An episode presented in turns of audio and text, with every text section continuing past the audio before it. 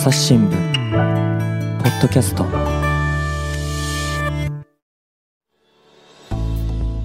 こんにちは。朝日新聞の中山由美です。今、はるか北の方の、えー海の上におります。えーっと、北緯63度あたりに来ました。えーっと、実は北極海にいました。北、あの、北海道大学の練習船オショロ丸に、えー私は今、えー乗船しています。で、今日ちょっとこちらから、はい、電話で、えーお話しさせていただくんですけど、私だけじゃなくって、一緒に乗っているですね、えー学生さん、えー実は北海道大学の学生さんではないところの学生さんがちょっと参加しているので、自己紹介だけお願いします。前回の続きからお届けします。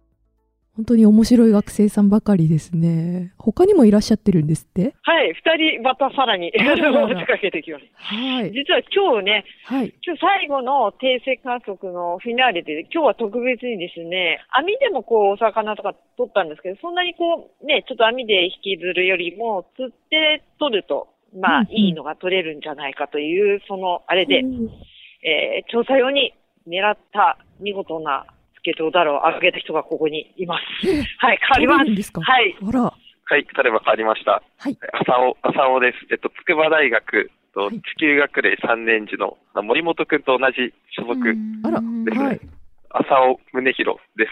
はい、よろしくお願いします。ありがとうございます。スケソウダラ釣ったんですか？すごいですね。そうですね、釣りましはい。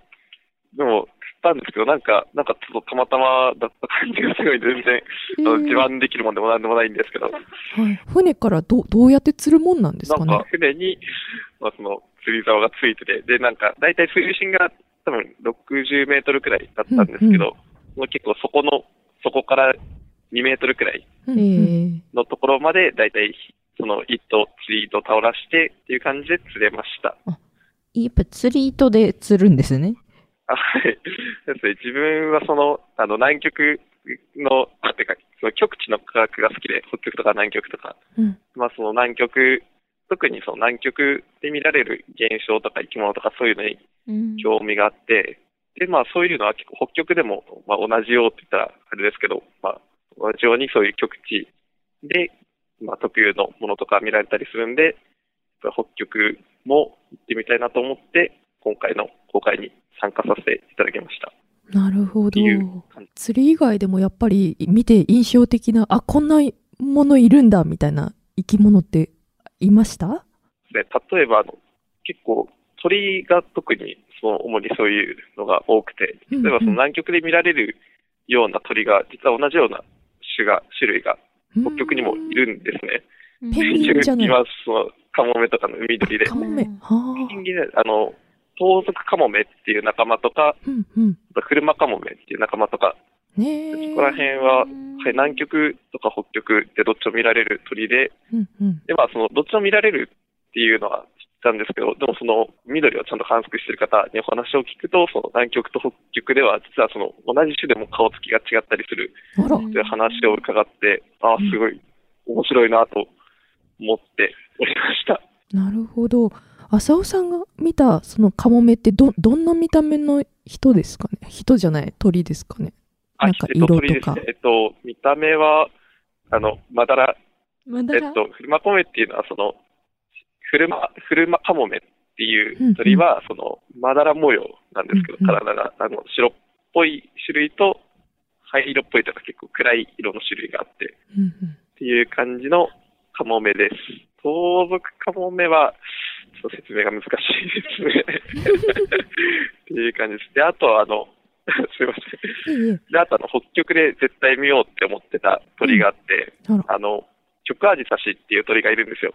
アジサシ。その、この鳥が何かっていうと、うんあの、はい、極アジサシ極アジサシはいっていう。鳥で、はいすごいこの鳥に憧れてて、でこの鳥はななんでかっていうと、1年の間で、北極と南極の間で渡り鳥するんですよ。えー北半球が夏の時は北極で子育てというか、うんうん。たま、えっと、は、は、産卵じゃない、な、産卵、なん、なんていうんですか？子供を。繁殖？繁殖？北極で、はい、繁殖。繁殖はい、そうですね。はい、こ子供を産んで、はい。うんで、その次に、はい。で、その北半球が冬になる前に南極に渡って、南極で夏を過ごすっていう。で、その1年間で8万キロとか移動するような鳥がいるんですよど。人間だと中山さんみたいな感じも なるほど。中山さんみたいな中山鳥がさんが。本当に。そうですね。その通りいらっです。中山さんみたいな。はい。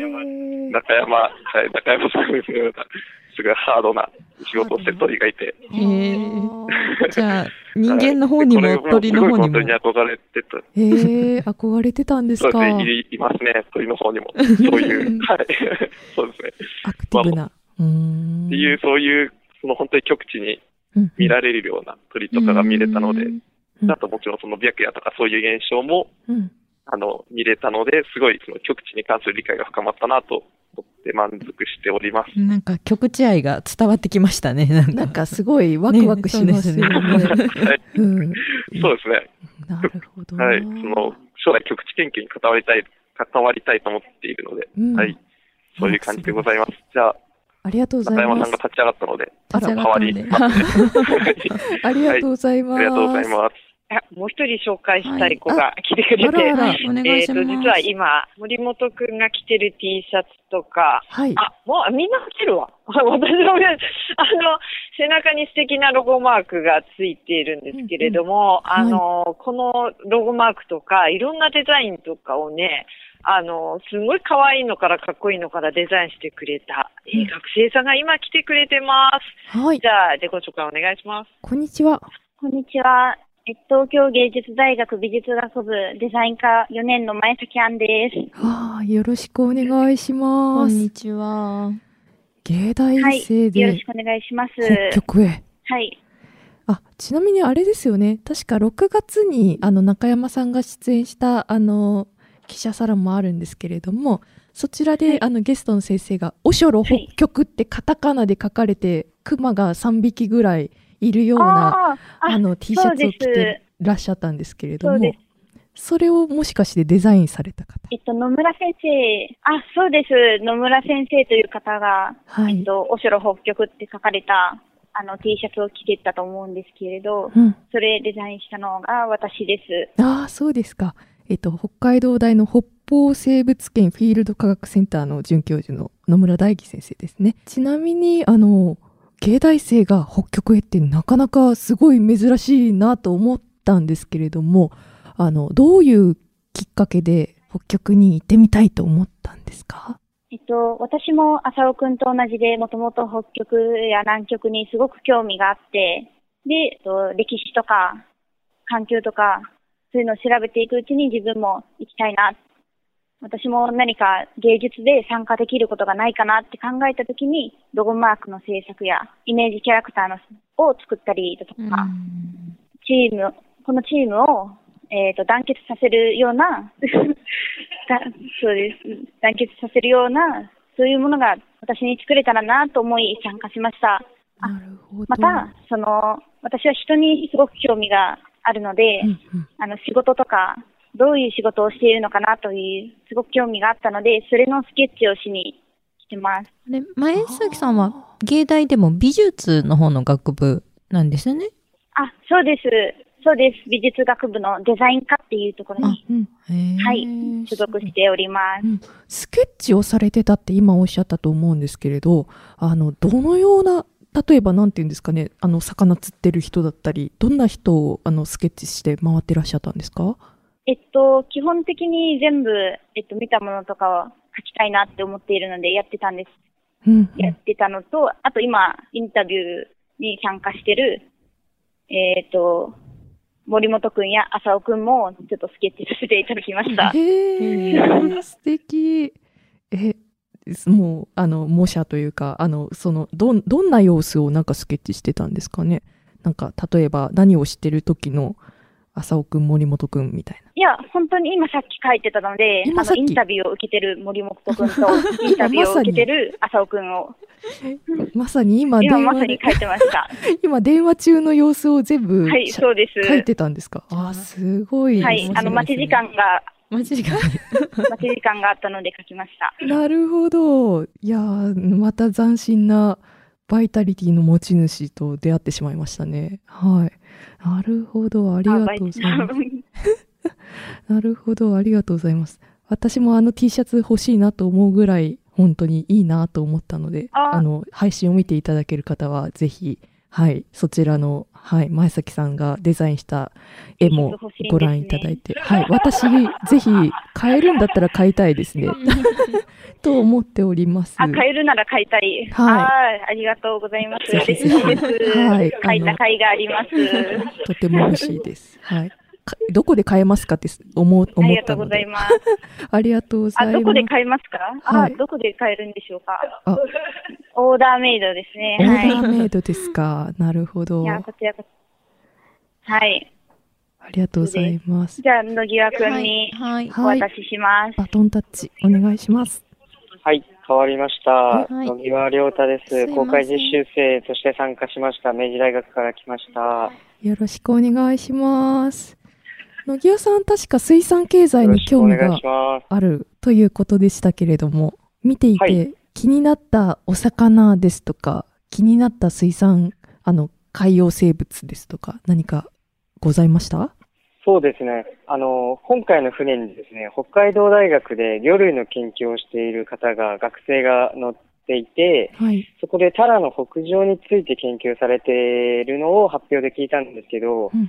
タラっていうのは結構北極域でかなり重要な、あの、水産物でして、うんうん。まあ、アラスカだったり、ロシアだったりでかなり重要な水産物として、まあ、水産経済としてはかなり注目すべき魚の一種ではあるんですけど、うんまあ、そうしたその魚の生態だったり、もう群衆構造のがどういうふうに動いていて、それがその近辺のアラスカだったり、ロシアだったり、まあ、あるいはカナダだったりといった国々の水産経済にどういった影響を与えるのかなというのは、今回の調査に同行していて、とても興味深かったことというか、気になったことではありましたね。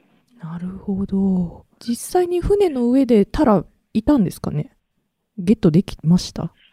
そうですね。あの、今回の観測で、あの、カイトトロールといって、あうんの、海の底をガバーっとこう網で引くトロールがありまして、はい。まあ、それでまあ、魚だったり、まあ、ベントスっていうあの、低生生物、あの、地面の方で這いつくばってる魚を取ったりするんですけど、まあ、そこでまあ、本当にわずかなんですけど、数匹、まあ、トロールで取れたり、まあ、あるいは先ほど、あの、浅尾くんがみやったみたいに、釣り調査もしてるので、釣りで釣ったタラとか、うん。まあ、合計本当数匹しか、まあ、取れなかったんですけど、まあ、少し取れたみたいで、うんうん。まあ、そこから魚類班の、北海道大学の魚類班の方々が、まあ、胃の内容物を調べたりなどして、まあ、タラの生態だったり、群衆構造を調べていただけるということで、うんうん。まあ、僕はその水産経済をこう勉強するとして、まあ、そういう科学者が作っていただいたデータから、まあ、それが実際のその水産経済とか実体経済にどういう相関があるのかっていうのを僕たちがその把握する側だと思うので、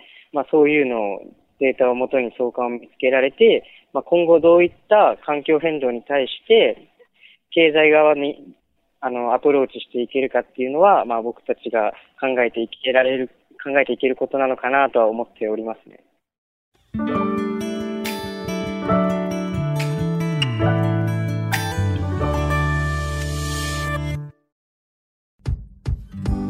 難しいニュースもポッドキャストで解説を聞くとちょっと理解できるかも。朝日新聞デジタルのコメントプラスって知ってる？テレビでおなじみのコメンテーターや記者が記事の背景やその先について投稿しているよ。もっと深く。もっとつながる。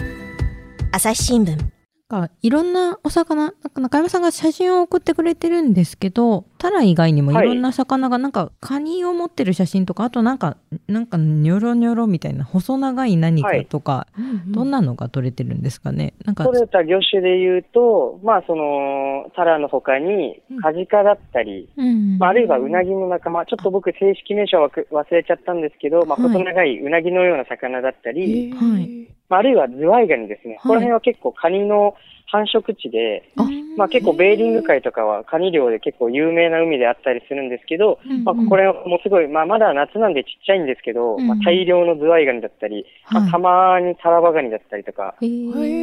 がうじゃうじゃ取れたって感じです。なんか美味しそうですあとそうですね、他には、そうですね、他にはあとカレイだったり、あと、まあいろんな貝。貝も貝。あとう、んあともちろん目玉としてはクリオネですね、クリオネクリオ。ネ。いるんですか？やっぱりもちろんあの北極圏にはクリオネもいらっしゃってい、らっしゃっていらっしゃった。えー、やはり結構もう実に多様な魚種が北極にも生息していて、とても興味深かったですね。ねクリオネ見たいですね、なんか。生きて野生でいるんですね。ねね水水族館のイメージしかなかった。はい、結構いましたね。へえ。面白いですね。特に一番心惹かれたあの生き物は何でしたか？すごいいい質問というかありがたい質問なんですけど、うん、まあ僕あの、まあ自他ともに認めるあの食べること好きで、あら。で、まあ、その中ではまあ水産経済とかに興味があるっていうのはもともとその魚とか魚介類がすごい好きで、うんうん、まあその中でも一二を争うほどに甲殻類好きで、はい。で、今回その網に大量に、大量にズワイガニとエビが取れてるのを見て、まあ僕は第一印象がすごい生態系だじゃなくて、すごい美味しそうでしたね。やはり日本人としてね、エビカニは好きですよね。なんかね、中山の写真、中山さんの写真にもトロ箱みたいな。うんうん、ありましたね。はい。なんでそういう点で言えば、まあ、一番興味深いというか、個人の関心をそそられたのはやっぱズワイガニでした、ね。うん。中山さんは、ちなみに今は近くにいらっしゃるはい、今、はい、いらっしゃいます。はい。はい、います。ありがとうございます。ますありがとうございました。ありがとうございました。はい、どうも、長らく、学生さん5人。お帰り、お帰りなさいって感じいろいろ、次から次へと。いや、なんか、楽しい、楽しそうですね。はい。もうなんか周りもなんか喋ってる間にもなんかわさわさわさわさなんかもう笑いが絶えないですね。ねなんか 遠くに中山さんの笑い声が聞こえてました。あ、そうですか。はい、はいなんか北極で過ごす青春って多分もう誰もなかなか味わえないものだろうなと思いますのでやっぱりなんか話を聞いてるだけでもなんかすごいバイタリティだとかあのいや若いっていいなっていう感じもしてきて素敵ですよね。はい。なんかもう今ここでふざけてますけど、でも本当にね、あのみんなすごいいろんな専門を持っててめちゃくちゃ真面目な、あの、本当にこう、高学心と行動力のある 学生たちが本当集まってます。で、本当にこの後はね、なんかこれまで観測にいろいろ参加して体を動かして、もう実際に自分で体験してきましたけど、もう後半はもういろんな北極のありとあらゆることをこう学んで、またディスカッションして考えて、うん、で、また自分たちで、こう、あの、考えをまとめて発表するという、まあそういう課題に、もう、キロ、もう休む間もなく、えー、取り組んでいく予定です。はい、確か今回のあの公開が、あの公開実習自体があの初めて実施されたとさ、はい、確かおっしゃってたと思うんですけれども、中山さん自体もあのこういう若い学生さんで、ねはい、あの極地だとか北極南極に興味がある学生さんこんなにたくさん一度にお目にかかったのって初めてですか？いかがですか？それは、そうですね、ないですよね。あの、そもそもまあ、あの、北海道大学の練習船ということなので、うん、あの、まあ、北海道大学の研究者の方、あと、大学院生とか学生さんとか、まあ、水産の研究をされる方、まあ、あの、他大学の方も、まあ、参加される時もあるんですけども、本当今回は、え公開実習ということで、他大学の学生さんをこう募集したという初めての、まあ、試みでした。えっ、ー、と、これはあの、アークスと言って、あの、北大だけでなく、あの、国立極地研究所とか、えー、ジャムステック海洋研究開発機構、えー、そういったところの、えっ、ー、と、大きな枠組みの中での、えー、プロジェクトとして、今回の、えー、その、ま、一通常のお城丸公開とはちょっと、あの、スケールは大きくしたあの、北極までの公開という、そういうプロジェクトとはなってます。で、私としてもなんかね、ふと振り返れば、極地、まあ南極、北極なんかも言ってるわけですけど、大体サイエンティスト、その、いわゆる研究観測の方たちとの一緒っていうことが大半だったんですけれども、あの、乗ってらっしゃる研究者の中にも、今回その、まあ、大西先生という、その、いわゆる北極の政治経済やその民族、先住民のこととかご専門の先生がいらっしゃって、えまさしく後半ではまあそういった講義、え講義とともにまあ学生と一緒に考える、まあそういうことをしてみる。えつまり極地っていうのはもう自然科学、サイエンスの世界だけじゃなくって、もうあの、いろんな人文、社会、経済、まあ、環境も本当、総合的に考えてこれからアプローチしていかなきゃいけないなっていう、本当、もう次のこうね、やっぱりそういうこう、なんていうか、考え方っていうのを私もこう新たに気づかされたことがたくさんあります。なるほど。あの、たくさんの学生さん参加していただいたと思うんですけれども、あの、中山さん自ご自身も、あの、はい、学生さんたちに今後この経験どのようにあの将来に生かしていってほしいなだったり何か思うことってございますか？ああ、あります。もう本当に多分この中から、なんか誰かしら南極観測隊に行くんじゃないかなっていう気もしますし、えー、それ以外にもね、こう、あの、極地っていうところを、そのサイエンスじゃないところでまたその、まあ、いろんな活かし方をね、彼ら自身がこう見せてくれる、その新しい視点を見せてくれるのは私はすごく楽しみにしています。で、後半私もちょっと、私も、まあちょっと数日講義というか、まああの、ちょっとした講演とか、まあ、まあ普段イベントでやってるようなことなんですけど、そういうことをお話しするんですが、まあそれと同時に、まあそれは投げかけで、まあ学生さんがそこから、えー、どんなことを考えてくれるか、どんなね、あの、こう、発想を持ってくれるかとか、えー、なんかそういうのをちょっと期待しております。すごい心躍る話ばかり。ですね。北極からだけど熱気が熱気が伝わってきました。冷たい静かなはずの北極なのにもう湧き立つような話をたくさん伺わせていただきました。中山さんそして周りにおられるであろう学生の皆さん本当にありがとうございました。ありがとうございました。ありがとうございました、はい、こちらこそありがとうございます